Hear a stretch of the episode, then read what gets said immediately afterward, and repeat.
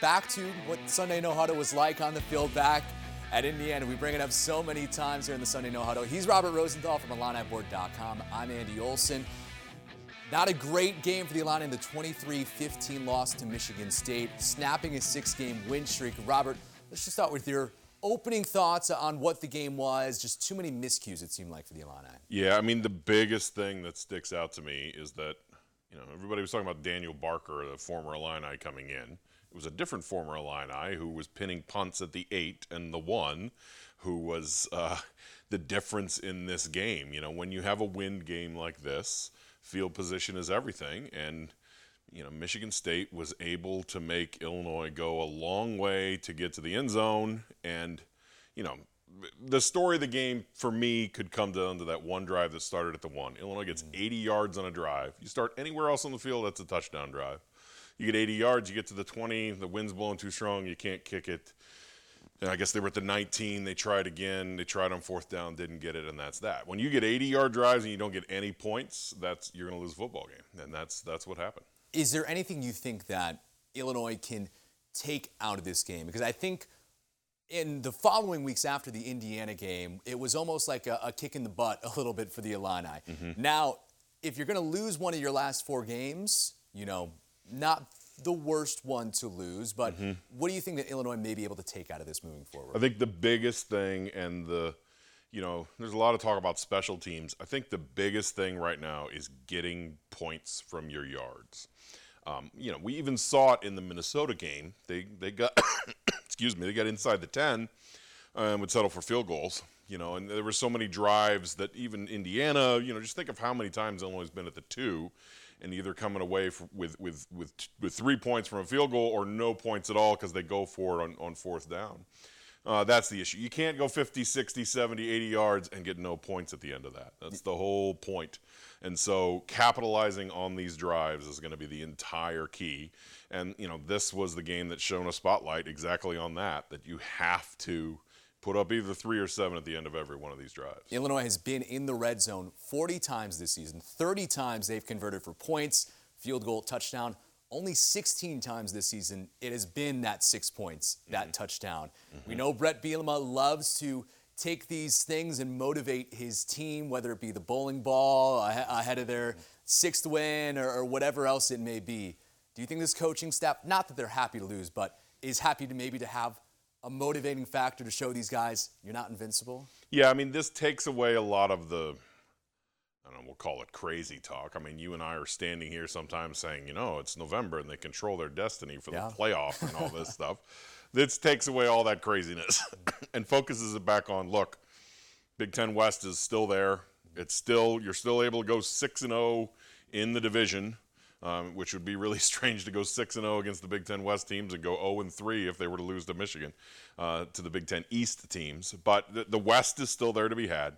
Uh, that there's still the opportunity to go to Indianapolis to play either Michigan or Ohio State, and that's the goal. The focus is, you know, going away from where where's the ranking in the CFP poll and all that, and focuses back in on win this division. Yeah, and Chase Brown had another good game today. It was one of his fumbles though that ended a drive where you mentioned that they were driving down the field, a lot of yards, no points. Brown still leading the nation in rushing. It seems like on offense, almost nothing went wrong. Tommy DeVito had a really good day, was spreading the ball around. What is it going to take, do you think, just from watching this team, to finish those drives? Because you mentioned they need to. Now the question is how. Yeah, I think, you know, some of it's going to have to come from um, maybe get a little more creative play calling when when the when the, the field shortens. Um, you know, there's always this debate. This this is a risk averse coaching staff. We saw the devastation from the you know look at the Iowa game where they throw a pick at the one yard line. You know they they seem to, in my estimation, when when it gets close to the end zone, like okay, three is okay here. Let's not throw a pick in the end zone. Let's not take any risk. Let's not try that quick slant. You know, let's not do anything that, that could, you know, crazy deflection ends up in a safety's hands.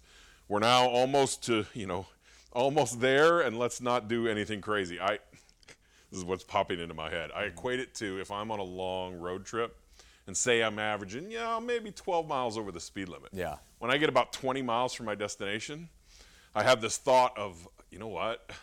If I get a speeding ticket now, it ruins all of the all the progress I made by going 12 over the speed limit. So I'll slow down to 8 over or 6 over, maybe 4 over cuz it's really close and I made up all the time I wanted to make up, but I could throw it away getting pulled over here. I feel like that's kind of what's been happening.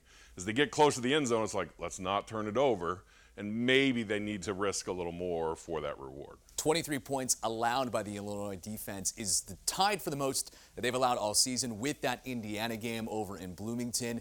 What did you make of that matchup? Illinois defense, Michigan State offense. In my mind, I think Sparty was probably the best offense that that defense has seen all season. Mm-hmm.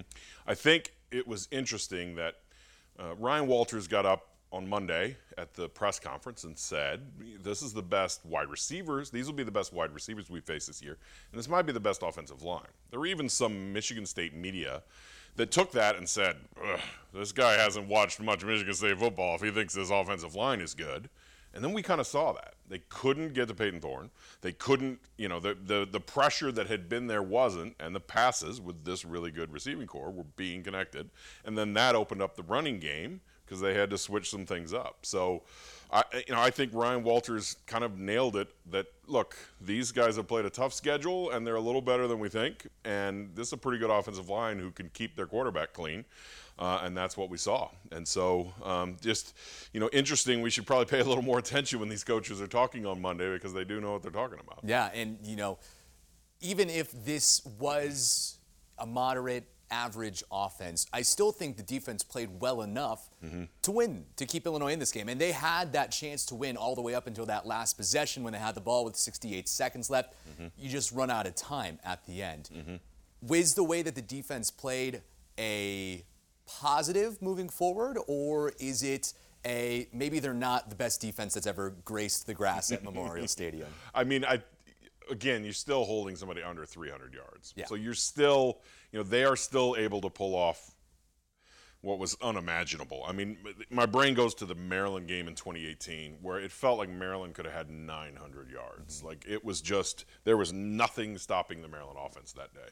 So compare that to this performance. This is 50 times better than that performance. This was, you know, Michigan State capitalizing those two times. Great. I mean, let's give it up to their quarterback. That time he had, I forget who was about to sack him in his face, and he throws a dart into the wind to his top receiver in the back corner of the end zone. You, you, tip your cap at that kind of play. They, they made the plays when they had to make the plays, and that's what you wanted to see from Illinois. You're, you're 25, 30 yards outside the end zone, take that shot to the corner with your receiver um, and and see if you can get a scoring strike because that's how Michigan State won the game. Yeah, and it's this started out a little shaky for Thorne in this one with the very first play from scrimmage being an interception for Sidney Brown. So he did a really good job of responding in this one. Mm-hmm. As we look ahead with the schedule, 3 mm-hmm. games remaining: Purdue at home, at Michigan, at Northwestern. They can't clinch next week against the Boilermakers now. But in my mind, I still think of them as in the driver's seat to win the division definitely. And you know, it's it's just very it's so crystal clear at this point. Like I said earlier, go six and zero oh in the division, and you've beaten every team in the division, and you go to Indy.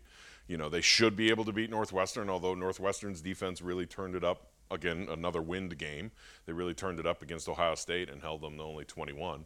Um, but you know, it's still all right in front of them because of that Purdue loss at Iowa beat Purdue, beat Northwestern, and then whatever happens in the Michigan game is is, is somewhat irrelevant.